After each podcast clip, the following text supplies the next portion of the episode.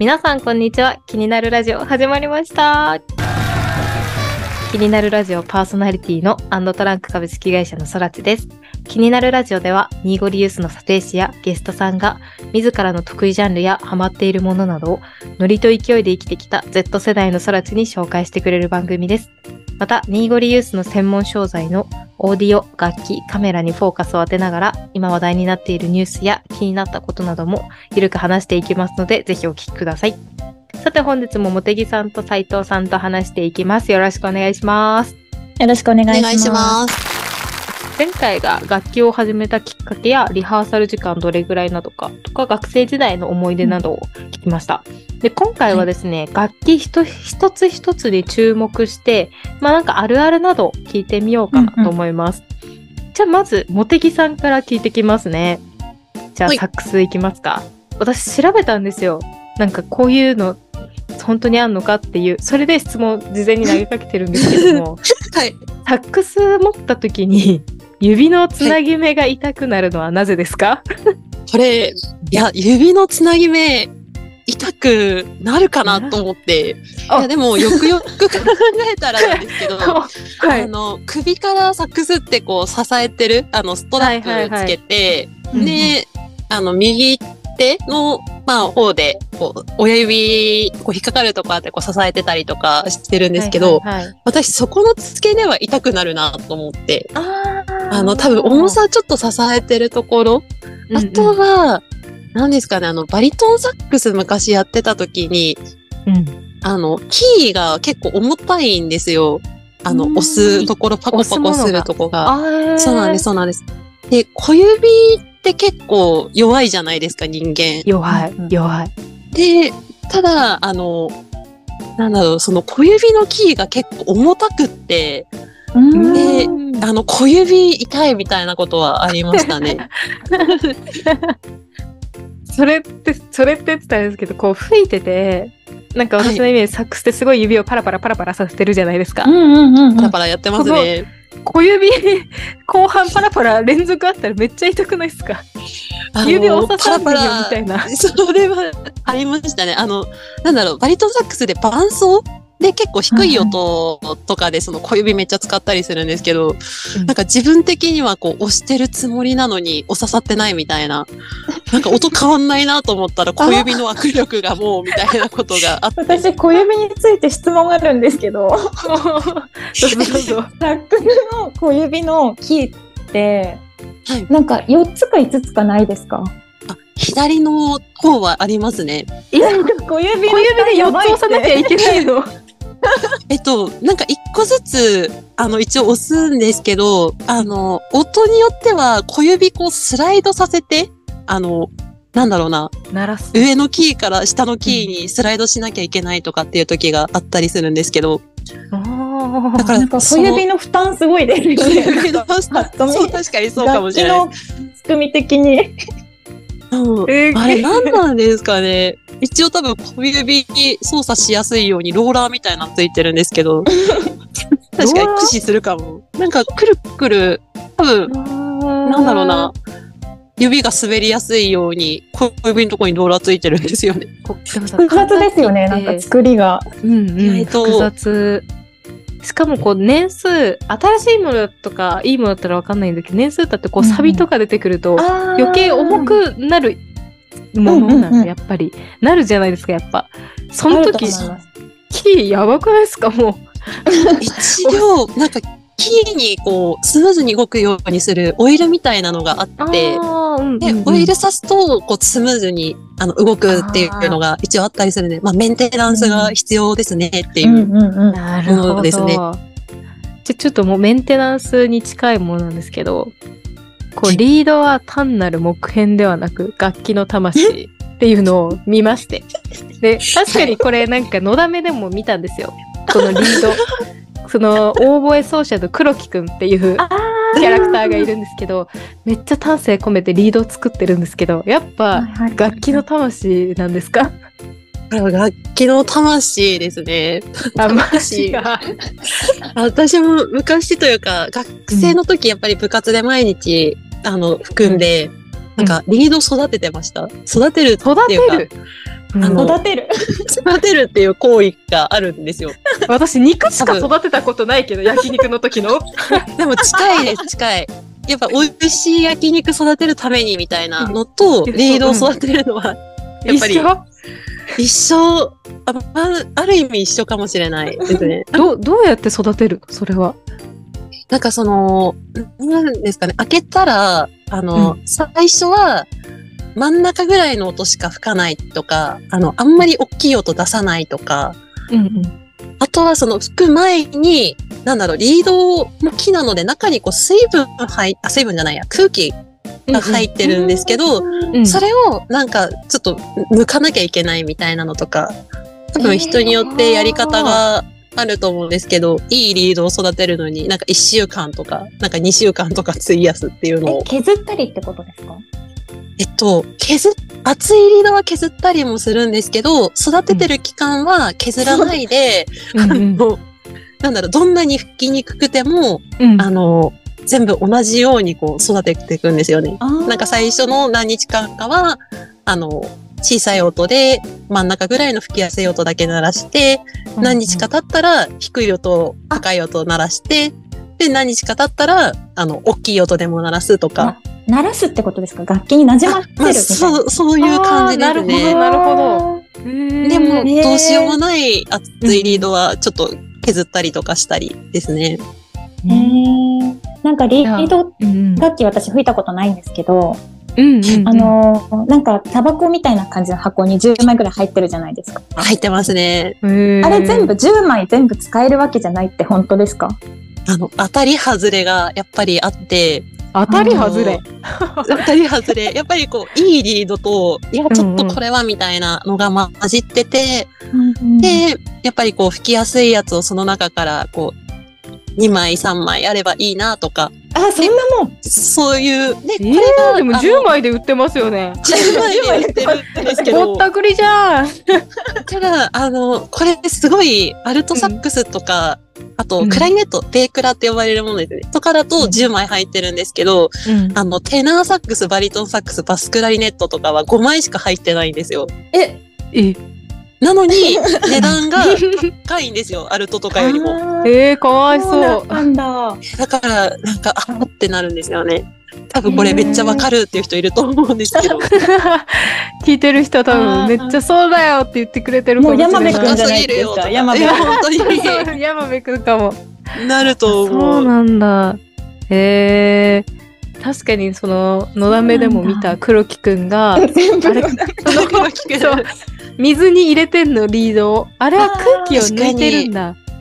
えっと、なんか、大声はまた多分ちょっと違うんだと思うんですけど、うんうん、なんか、私も先輩がやってたからよくわかんないですけど、うんうん、あの、フィルムカメラのそのフィルム入ってた、プラスチックの、はいはい、あ、そうそうそう、あれに水入れて、みんな作ってたんですよね。やってる。やってた。あれ、あれやなんであのカップなんだろうね。ね、あれなんなんだろう。でも、やってますよね。不思議。水につけてますよね、覚えの人。覚えの人。でもつけすぎてあーみたいなシーンあったけど、うん、やっぱつけすぎるとやっぱ音変わる、水が吸い込みすぎちゃうのかな。なんか水分行き過ぎなのかもしれないですね。へー、繊細ないですね、うん、うち覚えできる人いないですもんね。いやー、カン先生カン先生できるんですかね。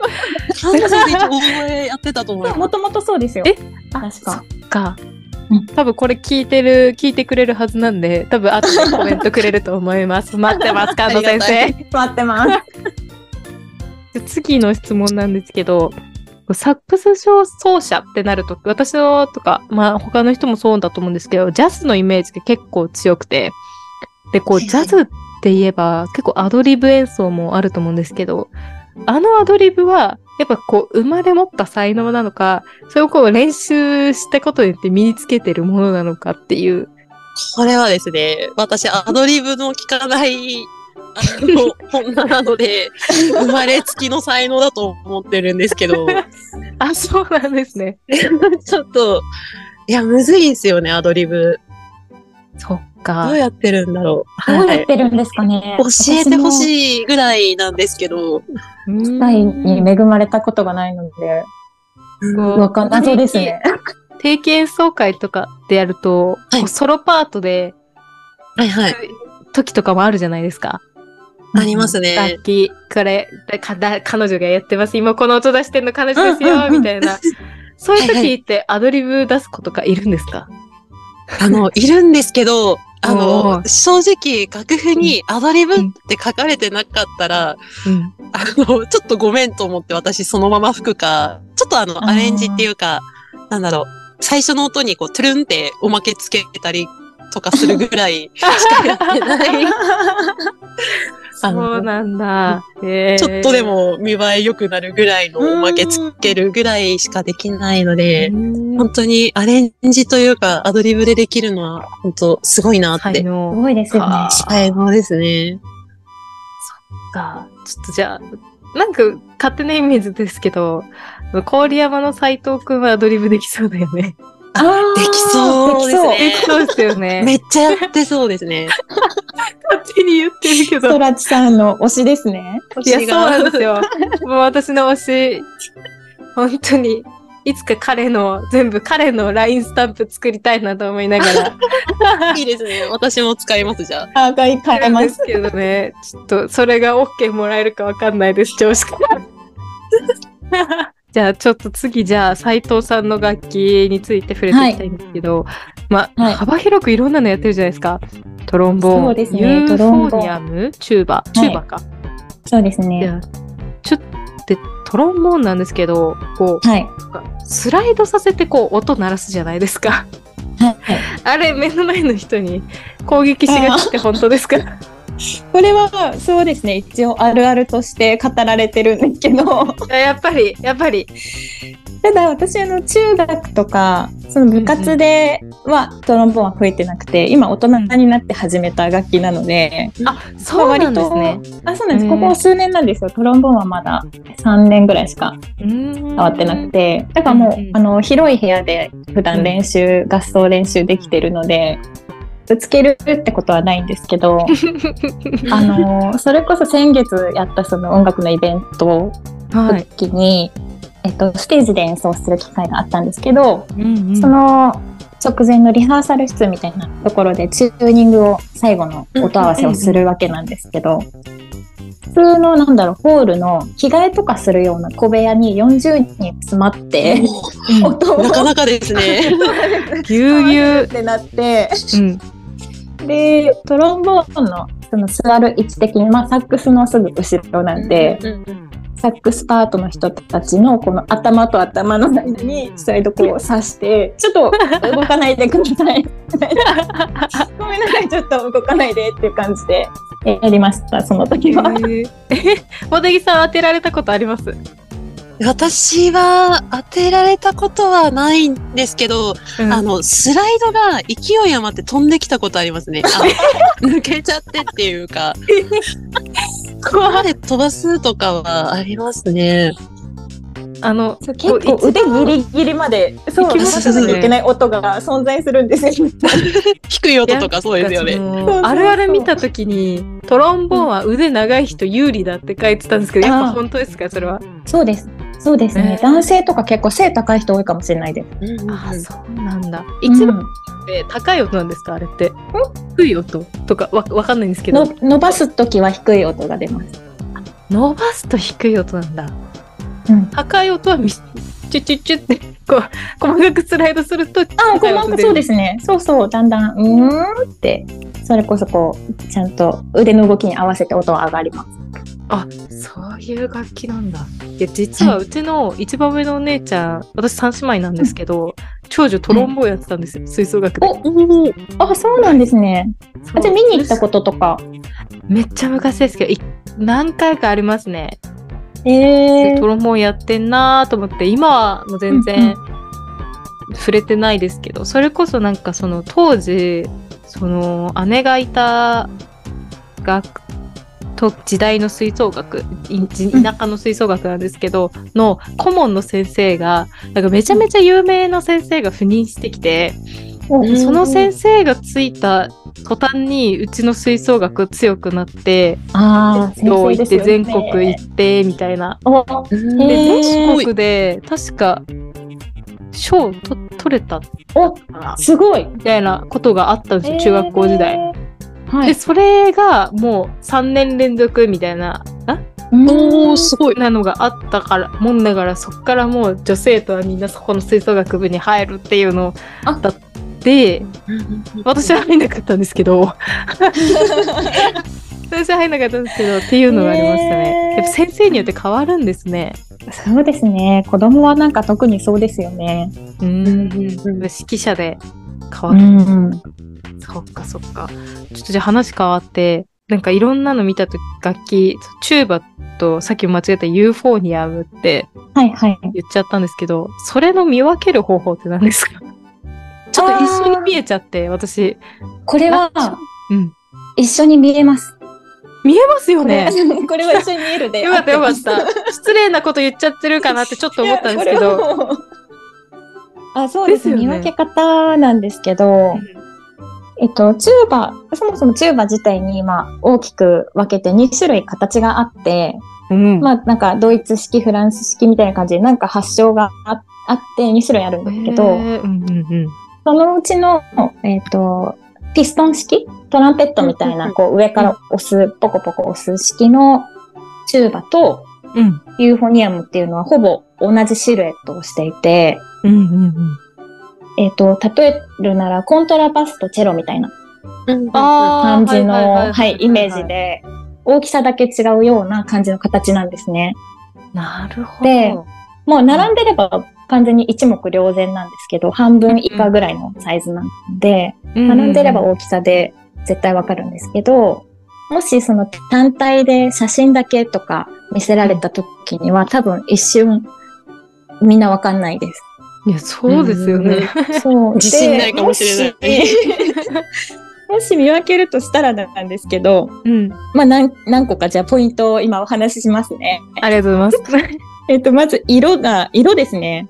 色。色が、はい。うん、これってなんか楽器によって、うーん、例えばトロンボーンはゴールドの色が多かったりとか、うんうんうん、まあサックスもゴールドの色味のものがパッと思い浮かぶのって多いと思うんですよ。そうですね、はい。で、トランペットはシルバーだったりとかってイメージがあると思うんですけど、うんうん、その、なんだろう、メッキっていうか仕上げ仕上げのカラーによって、うんうん、そのなんか音色に多少違いがあるって言われてて、うんうん、例えばシルバーのメッキで仕上げたらちょっとまろやかな優しい音が出やすかったりとか、へー、そう、あのゴールドは、うん、実際は素材は金じゃなくて真鍮なんですけど、真鍮に透明の落下を入れてゴールド色に仕上げたものだと、ちょっと艶やかな、なんだろう、うーん、パワフルな音が出やすいとかって、なんかあるんですよ、金属の仕上げによって。面白い。それで、そう、うん、それで言うと、ユーフォニアムはシルバーが圧倒的に多いんですね。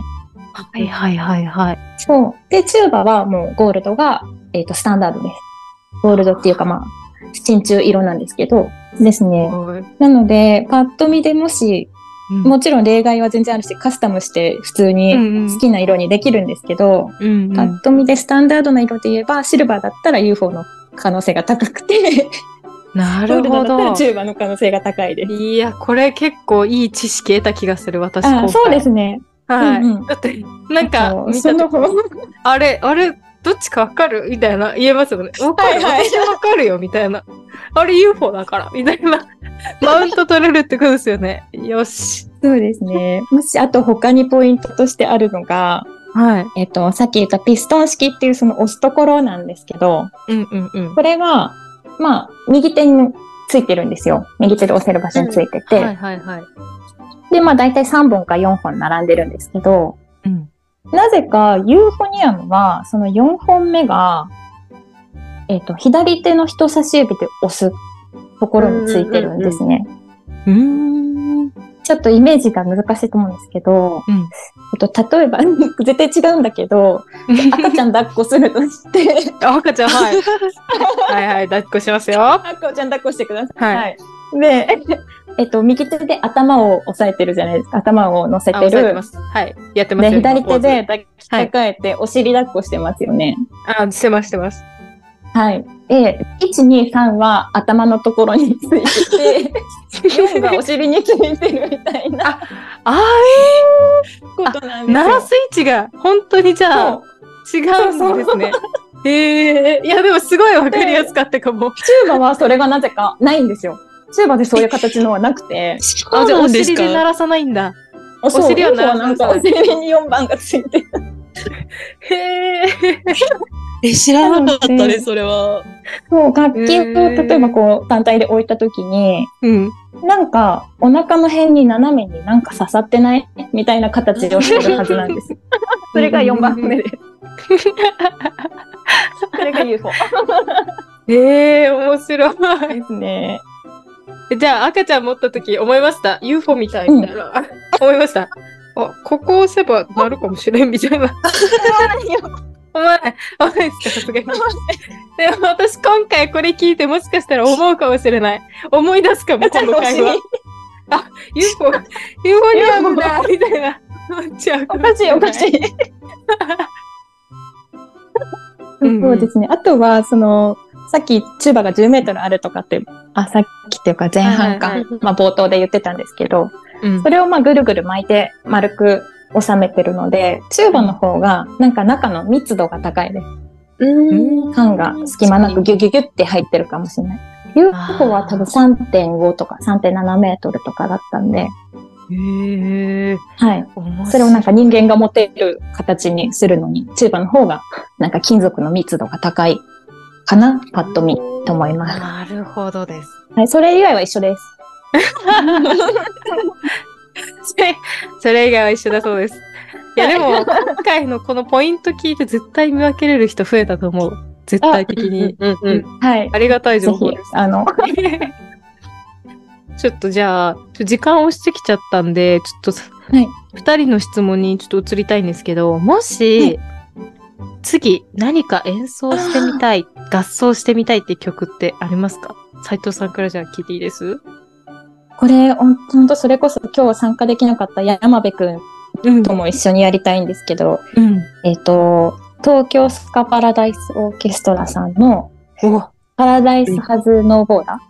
あ、はいはいはい。いいですね。あれやりたいですね。あれを、あの、シングシングの。そうです。あの時のメンバーでやりたいです。いや、いいですね。ね。だって山部。だって。聞いてる山部くん大活躍の曲なんで。ちょっと、これはやるしかないですね。山部くんがあの、さかなクンの役でやってもらいたいですね。かぶらせますか？帽子。探して。茂木さんあります？いや、私もスカパラずっとやりたいなと思ってたんで、ね、やっぱり、うん、やりたいですね。じゃあ、スカパラ。これ、ちょっとリーダー山部に、リーダー山部に言って、ね、こう、用意してもらいましょう、やっぱ。そうですね。楽しみにしてます。楽しみに。だって山部。私も楽しみにしてるので、ぜひ、じゃあ、次回あれば。これ流れると思いますので、じゃあだいにかいのあることを祈ります、はい、私は。はい。